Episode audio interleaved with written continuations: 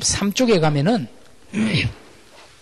이것도 이제 우리 제네바 1차 사역 때 1537년에 자, 제네바 교회가 어떠해야 되고 예배가 어떠해야 될지를 이렇게 바꾸어야 됩니다. 이렇게 개혁해야 됩니다. 라고 의회에다가 제출한 문서가 바로 어, 지금 보고 있는 제네바 교회와 예배 조직에 관한 논제들 이런 것입니다.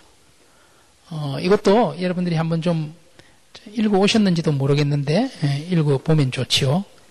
그냥 예, 몇 가지 제가 말씀드릴게요. 65쪽에 한번 보세요. 65쪽에 두 번째 패러그래프에 보면은 이런 말이 있습니다. 자, 예수 그리스도의 성찬의 친교는 뭐라고 되어 있습니까? 적어도 매 주일마다 거행되는 것이 바람직합니다. 그래서 칼뱅은 예배의 네 가지 요소, 제가 아까 뭐라 그랬어요? 사도의 가르침을 받아, 말씀, 교제, 교제는 뭐라고요? 구제, 그리고 떡을 떼는 게 뭐라고요? 성만찬. 그리고 기도와 찬양. 그렇게 말씀드렸죠? 그 떡을 떼는 게 예배의 중요한 요소 중의 하나입니다. 그래서 칼뱅은 사실 여기에서 보는 것처럼 매주일 성만찬이 있는 것이 바람직하다라고 믿었어요. 그런데 실제로는 그렇게 되지 않았습니다. 왜냐니까 제일 큰 이유가 일단 제네바 의회에서 반대했어요. 왜 반대했냐니까 매주일 성만찬하면 그 가톨릭 교회하고 똑같네. 가톨릭에서 매주일 하잖아요. 그러니까 좀 우리가 그뭐 따라서 해도 아니고 왜 따라하냐. 그렇게 이제 된 거예요. 그래서 칼뱅이 양보를 이제 쭉 하게 됩니다. 그래서 이제 그 65페이지 밑에서 한 여섯째 줄 보세요. 여섯, 일곱째 줄. 그러나 백성의 약함 때문에 찾았습니까? 이 일이 성만찬을 말하는 거죠.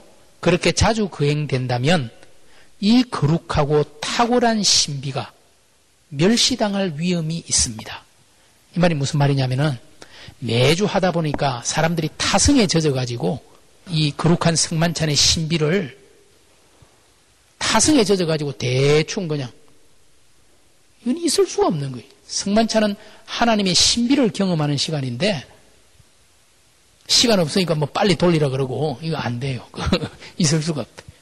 그래서 이 점을 고려해서 아직은 연약한 백성이 보다 굳세게 될 때를 기다려서 자 성만찬은 적어도 매달 한 번씩 한 달에 한 번 하는 거로 양보가 됩니다.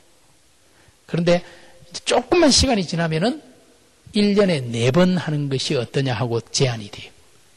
지금 여러분들의 교회는 성만찬을 뭐 얼마 만에 한 번씩 하는지는 제가 잘 모르겠습니다. 아마 어떤 교회는 굉장히 자주 할 수도 있고 어떤 교회는 네 번도 안 할 수도 있고 음. 하여튼 성만찬에 대한 이야기가 할 게 많은데 나중에 또 할 수 있는 뒤에 작품이 나오거든요.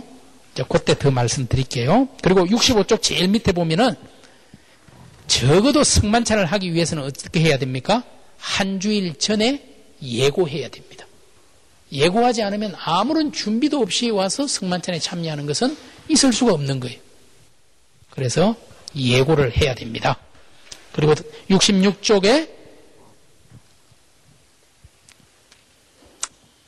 뭐 이제 다른 거는 이제 나중에 또 말씀드리고요. 이 예배에 대한 이야기를 하면서 69쪽에 아까 10편 10편 찬송 이야기 했죠? 69쪽에 중간쯤 보세요. 다른 한편 우리는 같이 읽어볼까요? 10편이 교회에서 찬송되기를 바랍니다. 몇 줄 내려가면은 10편은 우리 마음을 하나님께로 올라가게 할 수 있으며 우리로 하여금 그의 이름을 부르고 그의 이름이, 이름의 영광을 칭송하게 하는 열심을 가지게 만들 수 있습니다. 그래서 아까 제가 그렇게 말씀드렸죠. 10편 150편을 전부 노래로 만들어서 제네바 10편 찬송가를 만들었다. 자, 70쪽에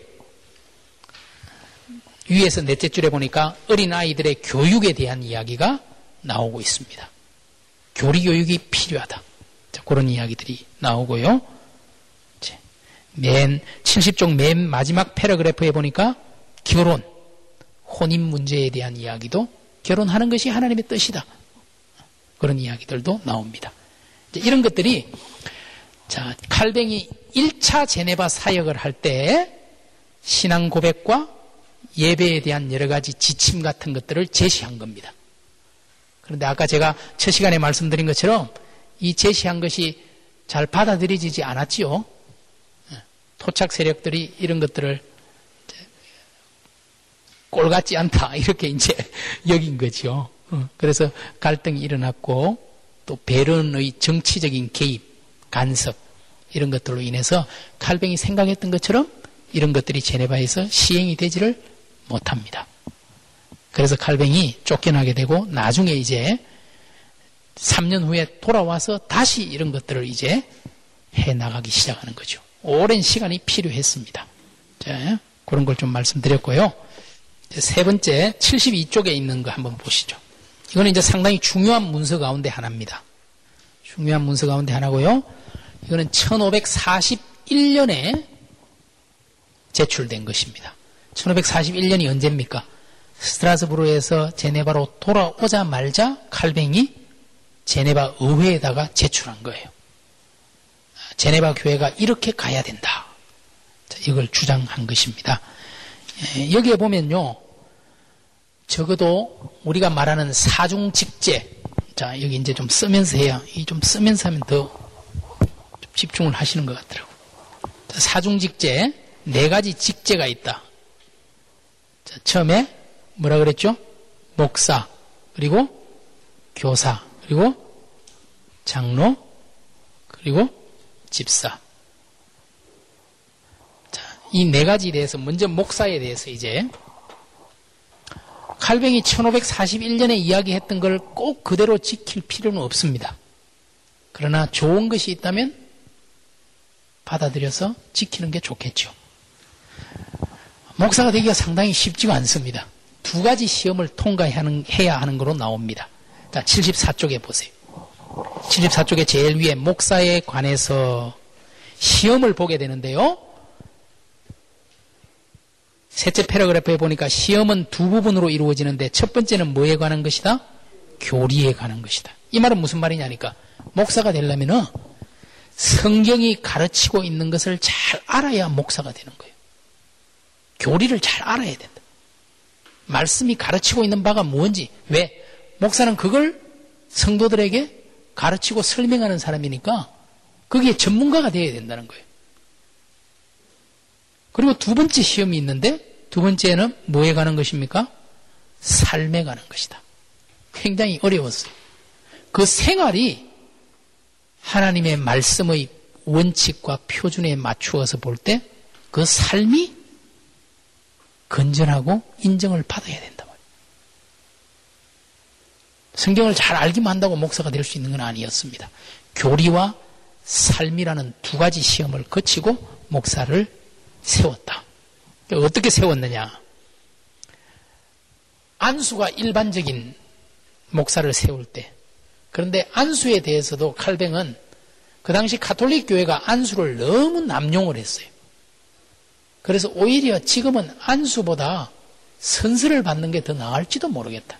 그러나 목회자를 세우는 원리는 안수에 의한 것이다. 라는 것을 밝히고 있습니다. 그리고 75쪽에 보시면요. 이 목회자들이 매주 한 번 모여서 저는 이게 상당히 중요하다고 생각하는데 여기 자세히 안 나와 있는데요. 목회자들이 매주 금요일 날 모였습니다. 제네바에 있는 모든 목회자는 매주 금요일 날 모여서 같이 성경 공부를 하게 됩니다. 왜 그러냐? 목회자들 사이에 일치와 연합이 이루어져야 돼요. 어떤 사람은 이렇게 가르치고 어떤 사람은 저렇게 가르치면 안 되거든요. 그래서 제네바의 목사들은 매주 금요일 모여서 성경 연구 모임을 가집니다. 이게 개혁 교회의 특징입니다. 이게 어디서부터 시작됐느냐? 취리히에서 다음 시간에 여러분이 읽게 될 스빙글리에게서부터 시작이 된 거예요. 취리히에서는 매주 다섯 번 모였어요. 그런데 제네바에서는 매주 금요일. 저는 이 중요하다고 생각하는 이유가 뭐냐니까 오늘날 우리 개신교 목회자들의 설교가 너무 중구난방이고 자기 마음대로요. 지이야기하고 끝나버려요. 그런데 적어도 이 당시 제네바의 목회자들은 공동으로 성경 연구를 하고 거기에서 어떻게 보면 이 당시의 설교는 공동의 연구 결과이기도 합니다. 이 공동의 성경 연구 모임을 통해서 칼뱅 주석이 나온 거고 이 공동의 성경 연구 모임을 통해서 칼뱅의 설교가 나오는 거예요. 그래서 어떻게 보면 설교와 주석이 공동체성을 가지고 있어요. 전부 그만 지 좋은 대로 그냥 사사시대도 아니고 그래서 어떤 사람은 이렇게 말하고 어떤 사람은 이렇게 말하고 영 다르게 말하는 이런 건 아니다. 그래서 그 보시면은 75쪽에 중간쯤 첫 번째로 모든 목사들 사이에 교리의 순수성과 조화를 유지하기 위해 매주 어느 날에 이게 금요일이었습니다. 매주 어느 날에 함께 모여 성서회관에 토론하는 것이 필요하단 말이에요. 참석하지 않으면 훈계를 받습니다. 의무입니다. 반드시 참석해야 돼. 이런 것들 목회자가 이래야 된다. 그리고 목회자의 삶의 스캔들을 피하기 위해서 치리하고 교정하고 계속 감독을 목회자도 받게 됩니다.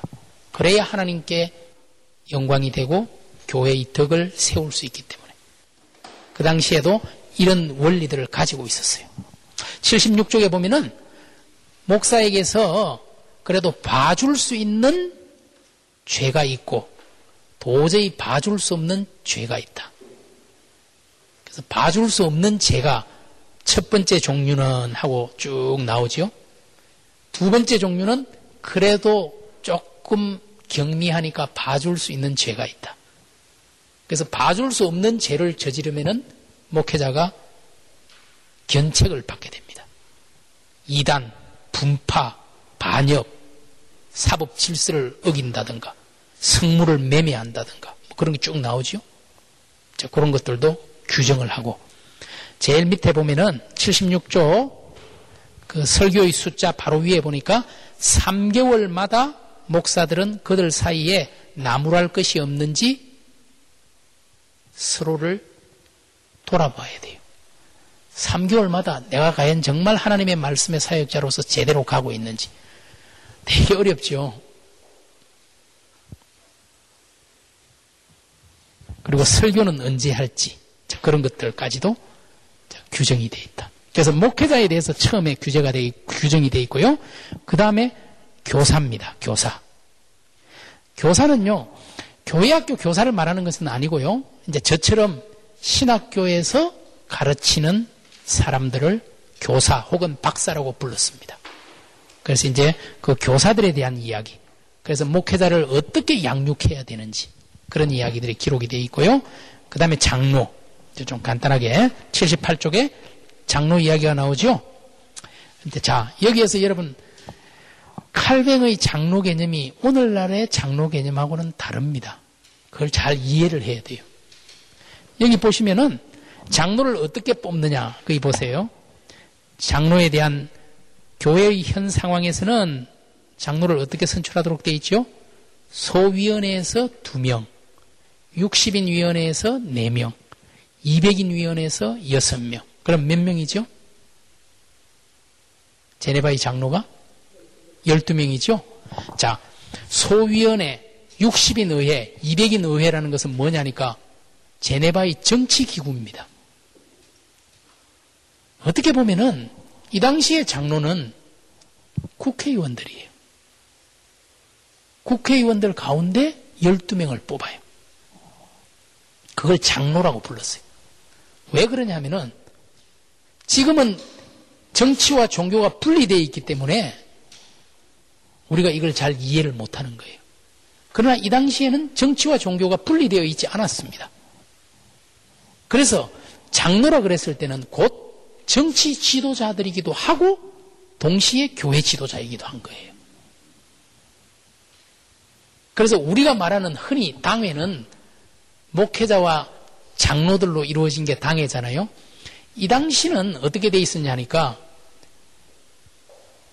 장로 12명 이렇게 뽑힌 사람 그리고 목사들도 많이 있을 거 아닙니까? 목사 12명 해서 24명이 제네바 시 전체를 치리하고 다스리는 역할을 했습니다.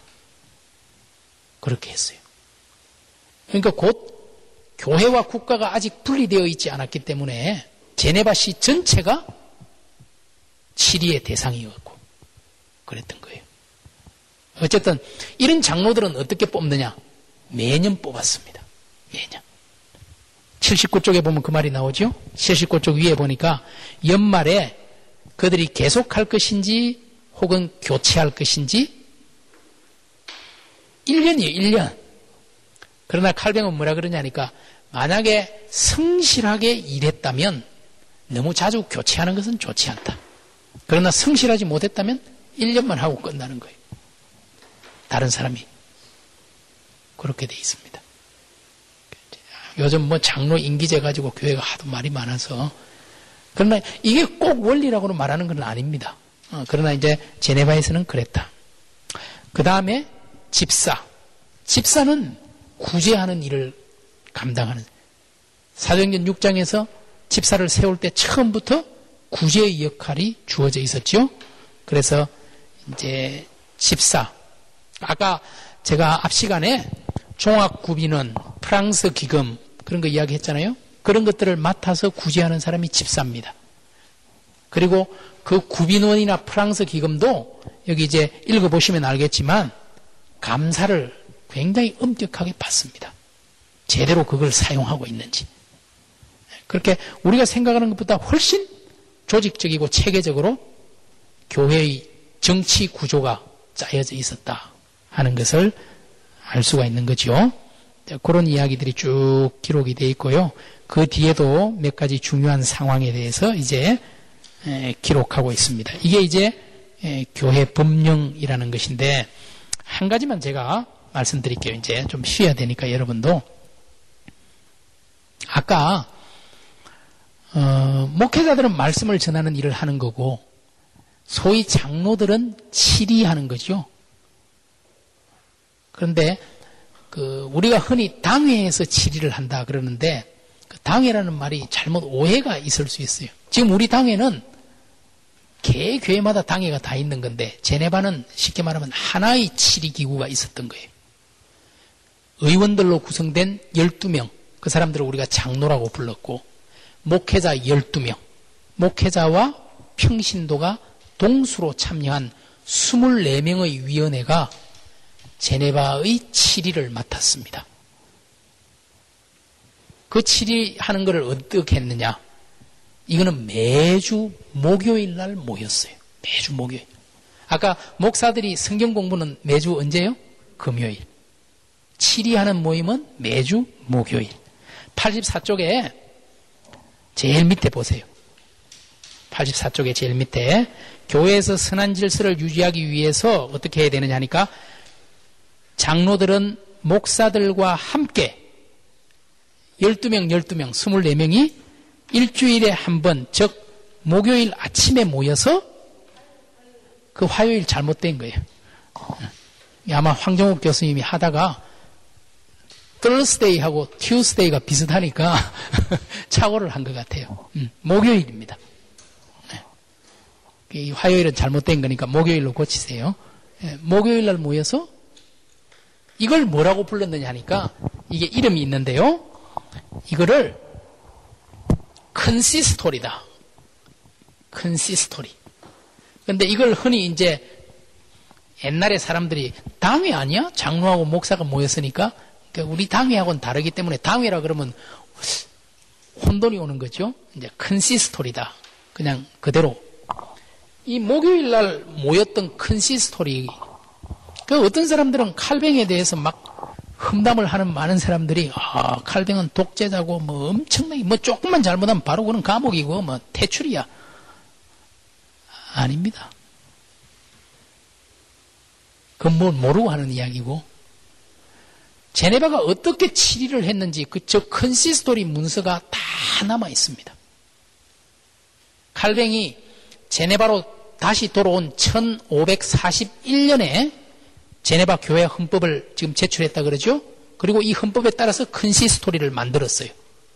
장로와 목사의 연합 치리기구 권징 기구를 41년부터 매주 목요일 어떤 사람들을 불러서 치리하고 어떻게 했는지 그 기록이 다 남아 있습니다. 회의록이. 그런데 그거를 사람들이 읽지를 못했어요. 왜? 중세 불어로 서기가 날려가면서 써놓으니까 그걸 누가 감히 읽으려고 하겠어요.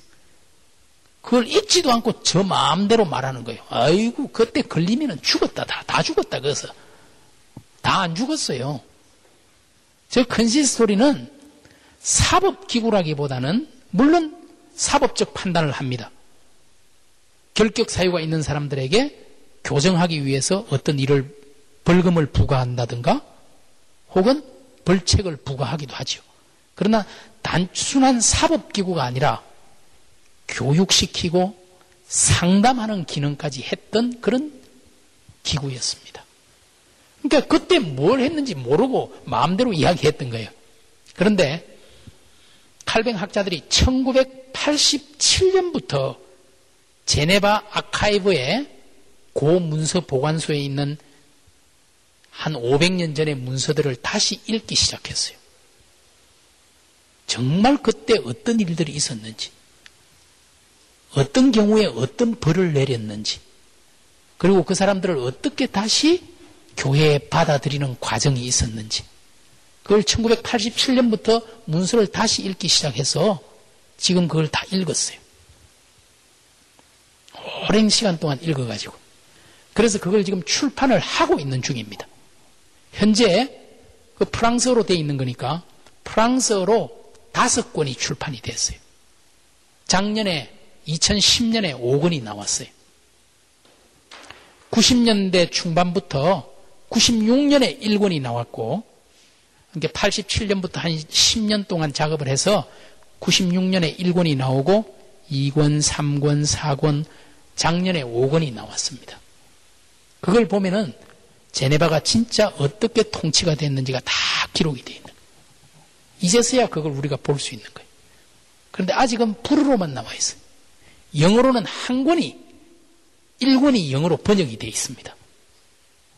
물론 한글로는 전혀 번역이 안 되어 있지만 그걸 보면은 이제 그 당시 제네바가 어땠는지를 알 수 있는 거예요. 그걸 우리가 consistory라고 불러요. 칼뱅은 제네바가 정말 하나님의 뜻에 합당한 도시가 되도록 하기 위해서 종합구빈원이나 프랑스 기금을 통해서 구제하고 그리고 consistory라는 걸 만들어 가지고 프랑스가 도덕적으로 윤리적으로 거룩해질 수 있도록 계속해서 다스려 나간 거예요. 그게 바로 컨시스토리고 목사와 장로들의 연합체입니다. 거기까지 좀 설명을 드리면은 그래도 조금 이해를 잘 하실 수 있을 것 같고요. 사실은 칼뱅은 목회자들에 대해서 굉장히 엄격했습니다. 왜? 목회자가 잘못되면은 교회의 표지와 본질이 무너지는 거예요. 말씀과 성례가 교회의 표지인데 거기에 대해서 1차적 책임을 지고 있는 사람들이 목사예요. 목사가 말씀을 전하고 목사가 성례를 집행하기 때문에. 그래서 사실은 목회자에게 굉장히 엄격했어요. 그 삶을 시험을 봐야 되고 3개월마다 감사를 받아야 되고 오늘날 목회자는 편한 거죠. 뭐 자기가 뭐 알아서 하니까 집단 감시 체제지 어떻게 보면 그래서 제네바에서 특별히 목회자가 탈선하지 않도록 그리고 장로들은 치리를 제대로 할 수 있도록 매년 잘못하면 1년 만에 끝나는 거예요. 교체예요. 그리고 집사들은 최선을 다해서 구제할 수 있도록. 집사들은 매주일 6시에 모인다 그랬죠? 컨시스토리는 목요일마다. 성경용 공부 모임은 금요일마다. 주일마다는 구제 모임이 모이고. 그렇게 그 당시 제네바는 돌아갔다. 그게 이제 칼뱅이 1541년에 내놓은 제네바 교회 헌법이다. 이렇게 말씀을 드리겠습니다.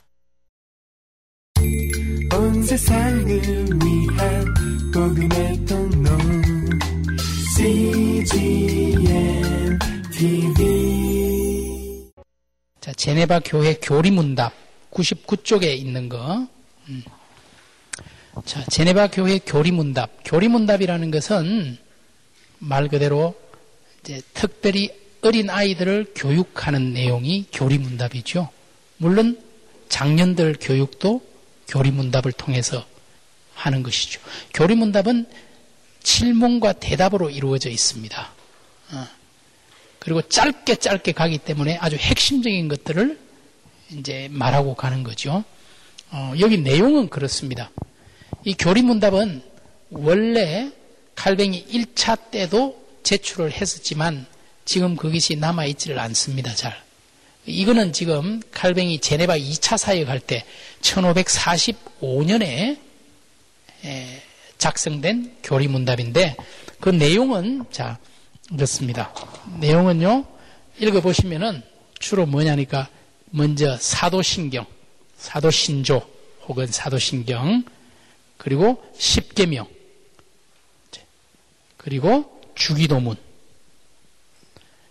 항상 교리문답의 핵심은 이 세 가지입니다. 그리고 칼뱅은 이 세 가지를 한 이후에 뭐를 붙였느냐 하니까 말씀과 성례. 이게 교회의 두 가지 표지니까 대단히 중요한 거죠. 말씀과 성례에 대해서 질문하고 대답하는 형식으로. 예, 그렇게 내용이 구성되어 있습니다. 사도신조, 사도신경이라고도 불리는 여러분도 다 예배 때마다 암송하시는 거죠. 그죠?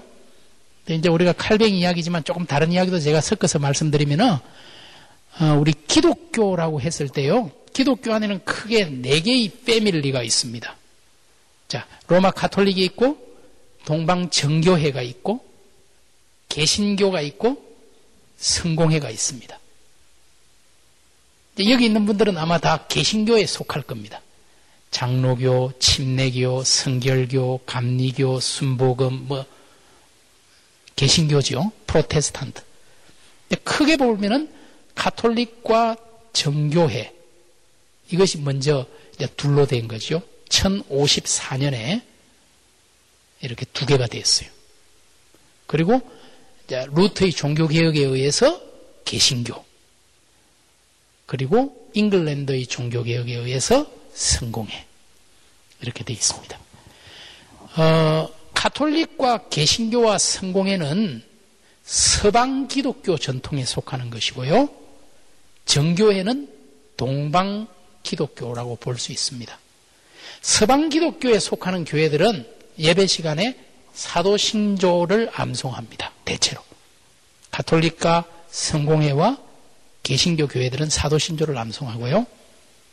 동방교회, 동방정교회는 니케아 신조를 예배 시간에 암송을 합니다. 혹시 이제 여러분들이 어떤 예식에 참여했을 때는 이 니케아 신조를 암송하는 서방교회도 있을 수는 있습니다. 음. 지금 현재 기독교에서 모든 교회들이 가톨릭이든 개신교든 뭐 정교회든 성공회든 간에 모두가 인정하는 두 가지 신앙 고백 신조는 이 사도 신조와 니케아 신조입니다. 니케아 신조는 우리도 받아들이는 거예요. 그러나 우리가 예배 시간에는 주로 사도 신조를 암송하지만 니케아 신조는 사도 신조보다 깁니다. 분량이. 그래서 정교에 가서 여러분이 예배 드리다 보면은 뭘 암송하면은 사도신경 하나보다 싶어서 따라하면은 여러분 빨리 끝나요. 저는 계속 하고 있어요. 사도신, 니케아 신조가 길기 때문에. 그 정교회, 예를 들어서 여러분들이 러시아 정교회, 그리스 정교회, 루마니아 정교회, 우리 한국에도 정교회가 있죠? 그 뭐 에오게 역인가? 어, 거기 있죠? 거기 가면 이제 예배 시간에 니케아 신조를 암송하는데 아무튼 이 니케아 신조와 사도 신조가 우리 신앙의 초대교회에서 결정된 신앙의 핵심을 요목 모아놓은 것이죠. 그래서 이제 이 신조를 차근차근 여러분 사도 신조만 해도 적어도 네 가지에 대한 신앙 고백이 나와요. 첫째는 하나님에 대한 고백이 나와요. 칼뱅이 기독교 강요를 이 사도 신조의 흐름에 따라서 쓴 겁니다. 제가 아까 기독교 강요가 하나님, 그리스도, 성령, 교회를 다루고 있다 그랬죠? 지금은 이제 사도 신조가 새로 바뀌어가지고, 아, 제가 옛날 거에 너무 인이 박혔는지 바뀐 건 안 보면 잘 힘들더라고. 그 단어들이. 처음에는 하나님에 대해서 고백하잖아요. 뭐라고 고백하죠? 천지를 창조하신 하나님 아버지를 믿습니다. 이 사, 차이가 참 있는데 사도신조는 주어가 I입니다. 나는으로 시작해요. 나는. 왜 그러냐면요. 이 사도신조는 원래 세례문답을 바탕으로 해서 나온 게 사도신조예요. 세례문답은 개인의 신앙 고백을 확인하는 거잖아요. 하나님은 누구십니까? 그러면 하나님은 천지를 창조하신 아버지 하나님이십니다. 이런 식으로. 그래서 아이고 니키아 신조는 공동의 신앙 고백이에요. 그래서 주어가 우리는으로 시작합니다. 위, 위, 아이가 아니고요. 그래서 공동의 신앙 고백이라는 차이점이 있고 아무튼 사도신조는 먼저 하나님에 대해서 그리고 그 다음에 예수 그리스도에 대해서 예수 그리스도에 대해서 굉장히 길죠. 막 동정녀 마리아에게서 나시고 처음에는 동정녀 마리아에게서 나시고 성육신이죠. 그리고 뭐죠? 순환 그리고 부활. 십자가에 죽는 게 순환이니까요. 3일 만에 부활. 그리고 승천. 그리고 재림. 다섯 가지를 우리는 고백하는 거예요. 예수에 대해서. 성육신, 고난, 부활, 성천, 재림. 그리고 성령. 그리고 교회에 대해서는 거룩한 공교회와. 니키아 신조는 성령에 대한 게 좀 깁니다. 우리는 너무 짧잖아요. 사도신조는 성령을 믿으며 끝이에요. 뭘 믿는지도 없어. 그냥 무조건 성령을 믿는 거예요. 아무튼 지금은 뭐 신조 공부하는 시간은 아니니까. 그래서 사도신조의 순서에 따라서 하나님이 어떤 분이고 예수님이 어떤 분이고 성령님이 어떤 분이고 죄를 어떻게 용서받고 어떻게 영생을 얻는지 사도신조의 내용을 질문해서 대답을 하도록 십계명에 대해서도 마찬가지. 십계명의 의미가 무엇인지 주님이 가르쳐 주신 기도에 대해서도 기도의 핵심이 무엇인지 주기도문도 이렇게 나누어서 고찰할 수가 있잖아요. 음, 그렇게 그리고 말씀과 성례에 대해서 질문함으로써 확신을 가지고 대답할 수 있도록 교육하는 것이 바로 교리문답이다. 그래서 칼뱅은 이 교리문답을 대단히 강조했습니다. 종교개혁자들은 항상 이 교리문답을 굉장히 중시합니다. 이게 잘 돼야 신앙이 대를 이어서 전해줄 수 있거든요. 그래서 여기에 또 이제 뭐 자세히 뭐 이야기할 수 있는 것들도 많이 있겠죠. 예를 들어서 십계명만 해도 우리가 알고 있는 십계명하고 가톨릭 교회의 십계명하고 유대교의 십계명이 조금 다를 겁니다.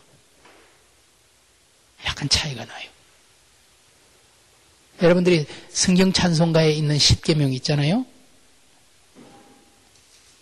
그걸 어떻게 구분합니까? 보통은 우리가 1, 2, 3, 4는 하나님에 대한 거고 5번부터 10번까지는 인간에 대한 것이다. 그래서 십계명의 두 돌판이라 그러면은 한 돌판에는 1, 2, 3, 4까지 공평하게 5씩 나누면 안 됩니다. 어. 또 다른 한 판에는 살인하지 말라부터 십계명까지를 이제 나눌 수가 있죠.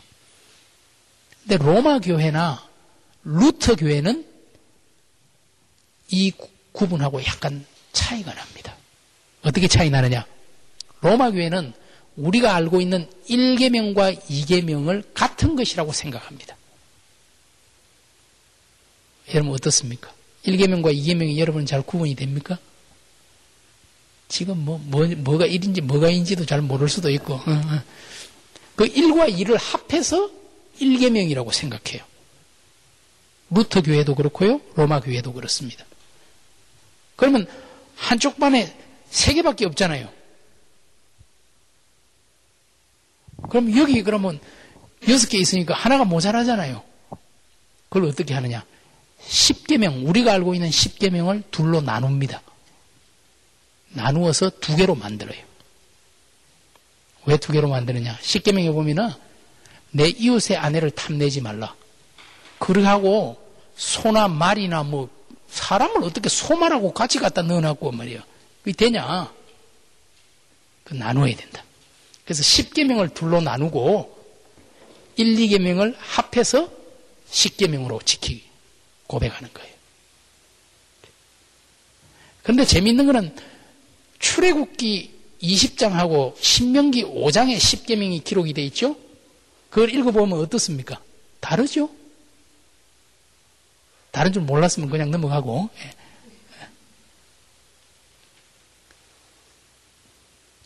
특별히 10계명이 다릅니다. 열 번째 계명이. 지금 가지고 있는 열 번째 계명이 뭐라고 되어 있습니까? 예, 여기는 출애굽기 20장에는 내 이웃의 집을 탐내지 말라. 집이 먼저 나와요. 그리고 이웃의 아내를 탐내지 말라. 그런데 신명기에는 이게 뒤바뀌어 있어요, 순서가. 아내가 먼저 나오고 집이 뒤에 나와요. 근데 어떤 게 원래대로 원래 걸까? 그건 잘 모르죠, 제가. 근데 제 추측에는 출애굽기 게 원래 것 같아요. 왜? 그 당시 여성의 지위는 동산입니다. 움직이는 재산이에요. 근데 집은 부동산이에요. 대단히 죄송한데 그 당시는 그래서 신명기 5장과 출애굽기 20장이 좀 다르죠. 그것도 이제 좀 어, 우리가 눈여겨 볼 수 있고 하여튼 로마 카톨릭 교회와 루트 교회는 지금의 십계명과는 좀 다른 체계를 가지고 있다. 유대교는 또 다릅니다. 유대교는 십계명이 또 달라요. 그거는 이제 지금 말씀드리면 너무 길어지니까 그냥 요만큼만 말씀드릴게요. 에, 지금 종교개혁하고 관계 있는 거니까 가톨릭과 루트와 이제 칼뱅이 이야기하는 십계명의 구분이 다르다. 이런 것. 어쨌든 이런 것들에 대해서 가르치는 게 제네바 교회 교리 문답이다. 그렇게만 말씀드리고 넘어가겠습니다. 자, 이제 어, 너무 많이 남았는데 이제 할 수 없이 제가 엄청나게 요약을 해서 말씀드릴게요. 그 다음 나오는 게 우리 182쪽에 우리 주 예수 그리스도의 성만찬에 대한 소논문 이렇게 되어 있죠? 자, 이거는 1541년에 출판이 된 겁니다. 1541년에. 자, 이 내용은 뭐냐니까 자, 조금 제가 요약적으로 이제 말씀드릴게요. 내용은 다섯 가지입니다. 다섯 가지인데 제목만 이제 말씀드리면은 첫 번째는 어, 성만찬의 목적과 이유에 대해서 칼뱅이 설명하고 있습니다. 성만찬의 목적과 이유에 대해서 왜 성만찬이 필요하고 왜 이것이 중요한지 두 번째는 성만찬의 유익에 대해서 우리가 어떤 베네핏을 얻을 수 있는지 예수 그리스도를 받는다. 우리가 감사할 수 있다. 우리의 삶이 거룩해질 수 있다. 이런 유익에 대해서. 세 번째는 성만찬을 어떻게 사용해야 하는지에 대해서 다루고 있습니다. 성만찬을 어떻게 준비하고 어떻게 참여해야 되는지, 누가 참여할 수 있는지, 올바르고 정당한 성만찬의 집행에 대해서, 사용에 대해서. 네 번째는 성만찬을 할 때 범하기 쉬운 오류에 대해서 이런 실수와 오류는 피해야 한다라는 걸 규정하고 있어요. 그리고 다섯 번째로 현재 성만찬을 둘러싸고 있는 논쟁에 대해서 소개하고 있습니다. 특별히 어떤 논쟁이냐? 종교개혁자들 사이에서도 이걸 두고 논쟁이 일어나고 있다.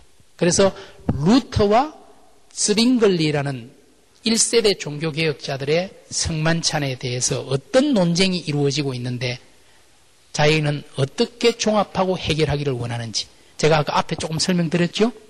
예, 칼뱅이 남긴 유산 가운데 종교개혁 사상을 완성했다. 특별히 성만찬 이론에서 종합했다.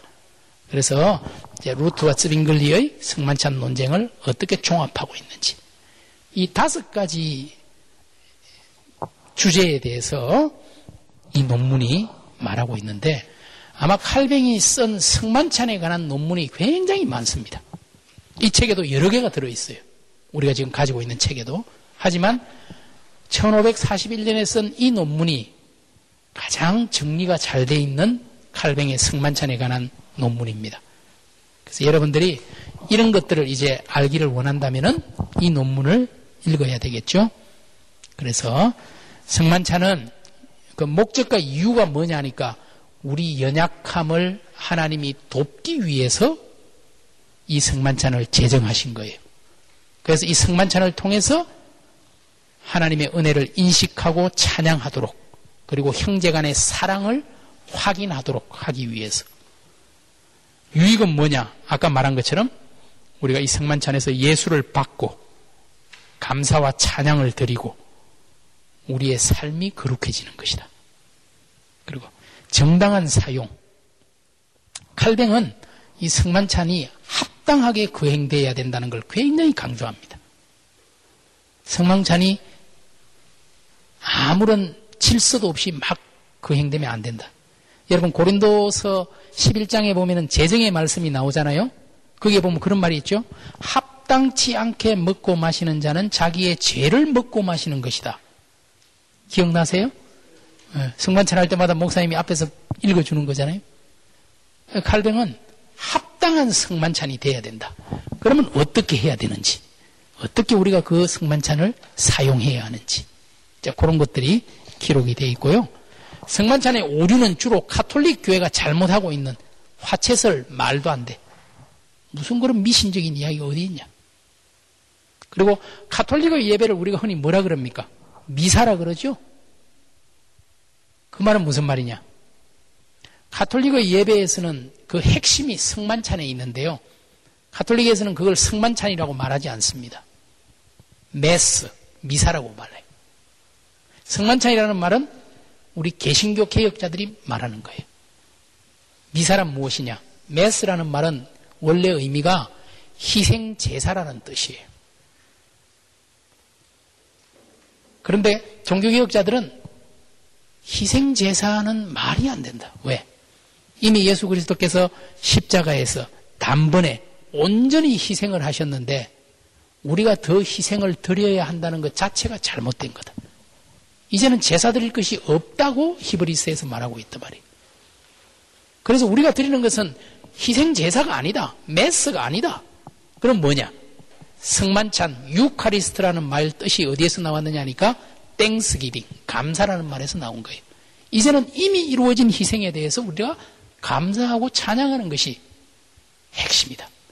그래서 미사를 성만찬으로 바꾸었다. 그 말이 무슨 말인지 여러분이 이해가 이제 돼야 되죠. 그게 카톨릭의 오류다. 희생 제사로서의 미사, 화체설, 그리고 빵만 주는 거. 안 된다. 그런 걸 주장하고요. 그리고 이제 마지막에 루트와 스빙글리를 화해시키려고 노력한다. 그렇게, 그렇게만 말씀드릴게요. 혹시 여러분이 읽어 오셨다면 질문이 있으면 나중에 질문을 하시고 제가 이제 전체적인 것만 그렇게 말씀드리면 아마 여러분들이 나중에 읽는데 어려움이 없을 겁니다. 자, 이제 2부. 굉장히 빨리 갑니다. 2부 변정. 변정에는 하나의 논문이 실려 있죠? 자, 224쪽에 교회 개혁의 필요성이다 하는 그런 논문이 있을 겁니다. 자, 이거는 어떤 논문인가? 먼저 이 논문을 말씀드릴게요. 이 논문은 그 당시 황제였던 신성 로마 제국의 황제였던 카를 5세가 프랑스와 전쟁을 하고 특히 이슬람 세력과 전쟁을 하면서 우리 가운데 뭔가 연합이 되고 일치가 돼야 힘을 발휘할 수 있으니까 지금 우리 안에서 가톨릭과 개신교로 나누어져서 이렇게 싸워가지고는 안 된다. 특별히 예전에는 개신교 진영이 별거 아니었는데 이제 프로테스탄트 진영이 굉장히 중요한 어떤 많은 사람들이 프로테스탄트를 믿고 있으니까 이 사람들을 자기 편으로 끌어들여야 자기 정치적 입지가 튼튼해지죠. 그래서 도대체 너희들이 믿고 있는 게 뭔지 나한테 설명을 좀 해달라. 우리가 1544년에 2월 달에 슈파이어라는 도시에서 회의를 할 텐데 그 회의할 때 너희들이 믿고 있는 바가 뭔지, 뭘 주장하는지 이야기를 좀 해달라. 그래서 그 회의를 겨냥해서 칼뱅이 1543년에 쓴 글이 바로 이 글입니다.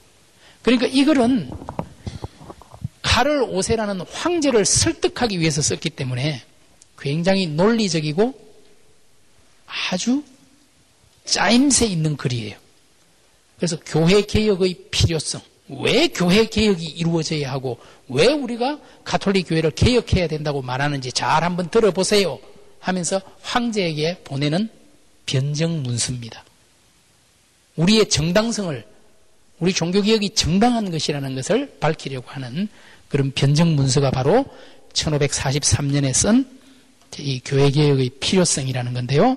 자, 이것도, 어, 사실은 여기에 번역된 것이, 이제 여기부터는 제가 번역한 건데요. 전체가 번역된 게 아닙니다. 교회 개혁의 필요성이라는 문서는 더 커요. 그런데 LCC 영어로 편집한 사람들이 그 중에 가운데 토막만 실어 놓은 거예요. 사실은 저는 처음부터 끝까지 다 번역하고 싶었는데 그러면 안 된다더라고. 있는 대로 하라 그러더라고. 그래서 이제 그 영어 책에 있는 대로만 가운데 것만 번역을 했는데 사실은 3부로 이루어져 있는 책이에요. 이 책이. 3부로 어떻게 되어 있느냐?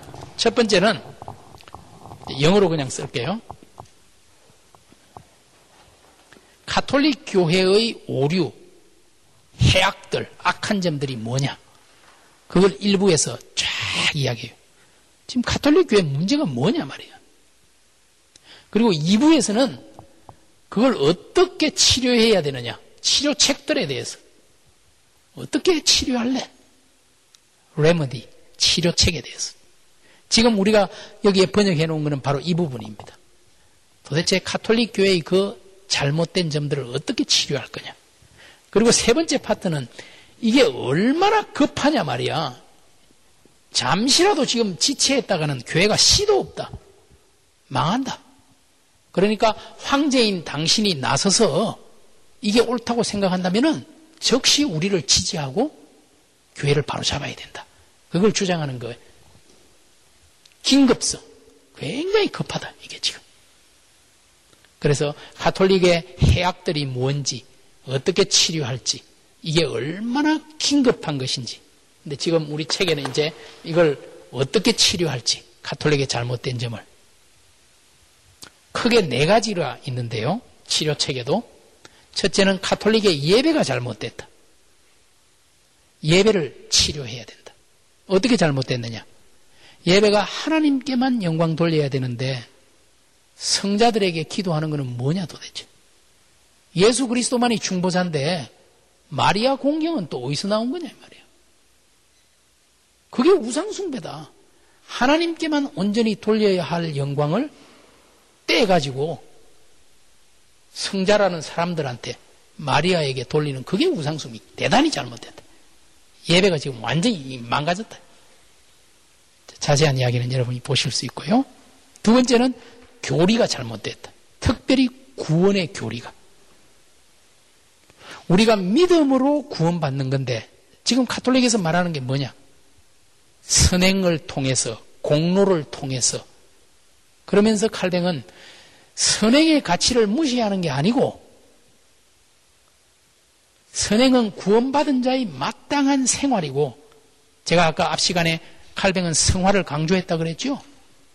그럼에도 불구하고 이 선행이 구원의 결과는 될지도 모르지만 구원의 이유가 될 수는 없다. 무슨 말인지 이해가 되죠? 그런데 가톨릭에서는 마치 하나님의 은혜와 우리의 공로를 통해서 구원받는 것처럼 말한다면 그건 대단히 잘못된 거다. 구원은 전적인 하나님의 은혜고 거룩한 삶은 그 결과로 나오는 것이다. 교리, 구원의 교리가 잘못된 거다. 고쳐야 된다. 그러니 세 번째는 성례전입니다. 다시 어떻게 보면 반복되는 거죠. 아까 앞에서 이야기했던 지금 가톨릭의 성례전이 잘못됐다. 희생 제사 미사라는 건 말도 안 돼. 화채설 말도 안 돼. 성례가 완전히 썩었단 말이야.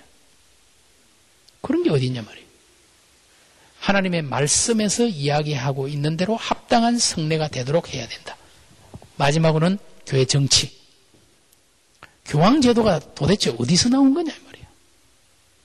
그게 어떻게 합당한 교회 정치냐. 그래서 칼뱅은 이미 교회 정치를 제시했죠.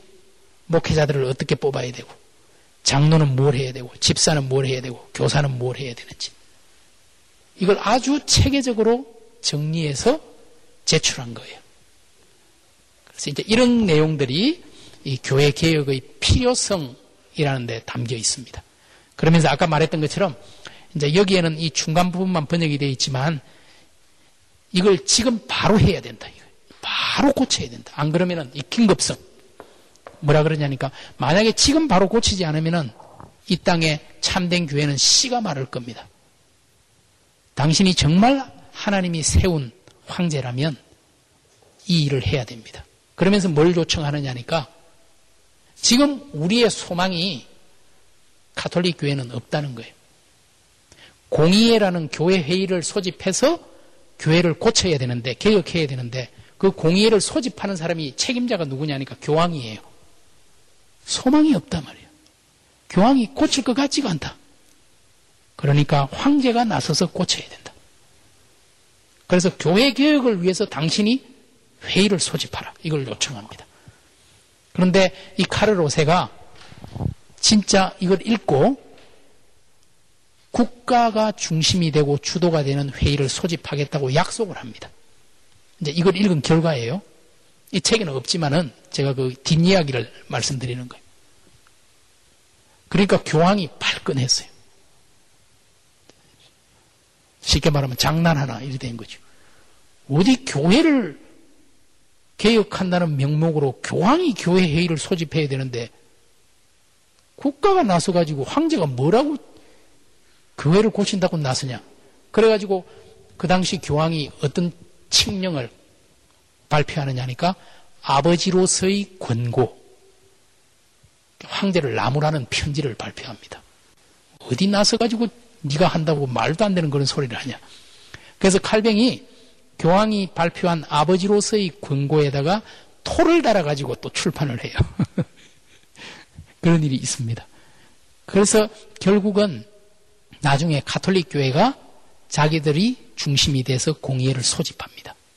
그러나 프로테스탄트를 정죄하고 자기들의 어떤 우리가 옳다라는 걸 주장하는 그게 1545년에 이게 1543년에 쓴 글이잖아요. 그러니까 1544년에 황제가 소집하겠다 그랬는데 1545년에 자기들이 소집을 합니다. 그게 뭐냐?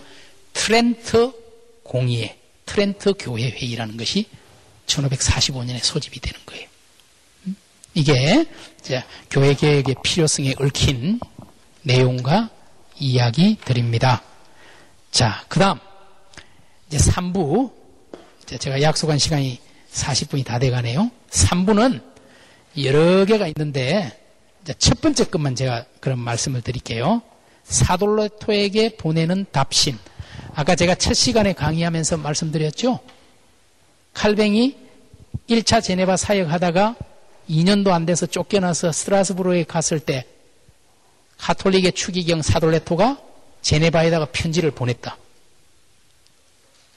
우리 카톨릭을 떠나서 프로테스탄트 개신교로 가니까 안 좋지.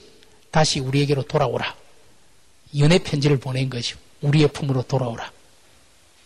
그래서 거기에 대해서 답을 할 수가 없어가지고 칼뱅에게 부탁을 해서 칼뱅이 사돌레토에게 답장을 보낸 것이 바로 지금 실려 있는 이 글입니다. 사실 이것도 제가 저는 사실은 사돌레토의 편지도 번역을 해서 실으려고 했어요. 여기는 칼뱅의 답장만 지금 실어놨잖아요. 사돌레토의 편지를 제가 다 번역을 했는데 싣지를 못한 거예요. 왜? 영어 책대로 하라고 그래서. 아마 사돌레토의 편지도 실려 있다면 여러분들이 두 개를 비교해서 읽는 재미도 있었겠죠. 다음에 실어도 된다 그러면 제가 실고 뭐 말 안 하는데 일부러 뭐 실고 할 필요는 없지만 음, 하여튼 그렇습니다. 그래서 두 편지를 이제 비교해서 읽어보면은 카톨릭 측의 주장이 무엇이고 개신교의 주장이 무엇인지를 사돌레토라는 사람과 칼뱅이라는 사람을 통해서 비교해서 볼 수가 있죠. 그래서 이 글도 대단히 좋은 글입니다. 왜냐? 개신교가 그 당시에 카톨릭과 대립되는 점들이 무엇인지, 어떤 점들에서 논쟁이 되는지 그런 것들을 아주 일목요연하게 정리해 놓은 글이기 때문에 굉장히 좋은 글인데 제가 아까 말씀드린 재작년에 제가 이제 냈던 책이 교회 신학자 칼뱅이란 책인데 이 책에 보면은 제가 사실은 사돌레토의 편지와 칼뱅의 답변을 두 개를 비교해서 분석해 놓은 논문이 하나 실려가 있습니다. 좀 더 관심 있으면 보시면 좋겠고요. 이렇게 이제 칼뱅이 종교개혁을 진행해 나가면서 맞닥뜨린 일들이나 사건들에 대해서 이런 논문들이나 글이나 성명서를 발표함으로써 자기 이제 입장들을 정리하고 이런 것들이 이제 이루어진 거죠. 그래서 기독교 강요도 보면은 굉장히 일목요연해서 좋고요. 그러나 이런 신학 논문들의 이제 가치도 대단히 높다. 이제 기독교 강요에서 미처 다루지 못하거나 언급하지 못했던 많은 이야기들이 이 속에 담겨 있습니다. 어, 하지만 이제 우리가 다시 한번 제가 아까 했던 말씀을 조금 더 드리면 칼뱅의 유산 이런 것들을 어, 오늘날 잘 받아들이고 또 어떤 것들은 넘어설 수 있어야 되겠죠. 그래서 이제 정말 하나님의 말씀에 맞게 참된 교회를 세우려는 그 열정만은 우리가 꼭 기억을 해야 되겠고 자기 삶 전체를 들였던 이런 사람들을 우리가 볼 수 있다는 게 굉장히 귀한 일이고 그래서 사실은 제가 아까 그 PPT 자료 중에 제일 끝에 보면은 어, 이런 구절이 있어요. 우리는 행복하다. 왜? 우리는 거인의 어깨 위에 있는 난장이다. 사실은 칼빈이나 루터나 츠빙글리 같은 사람에 비하면 우리는 난쟁이들이에요.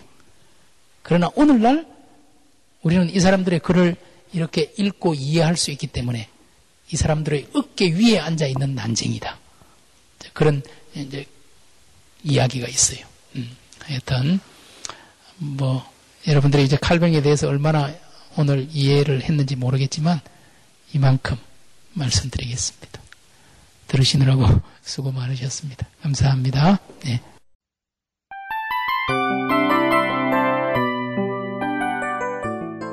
이 프로그램은 청취자 여러분의 소중한 후원으로 제작됩니다.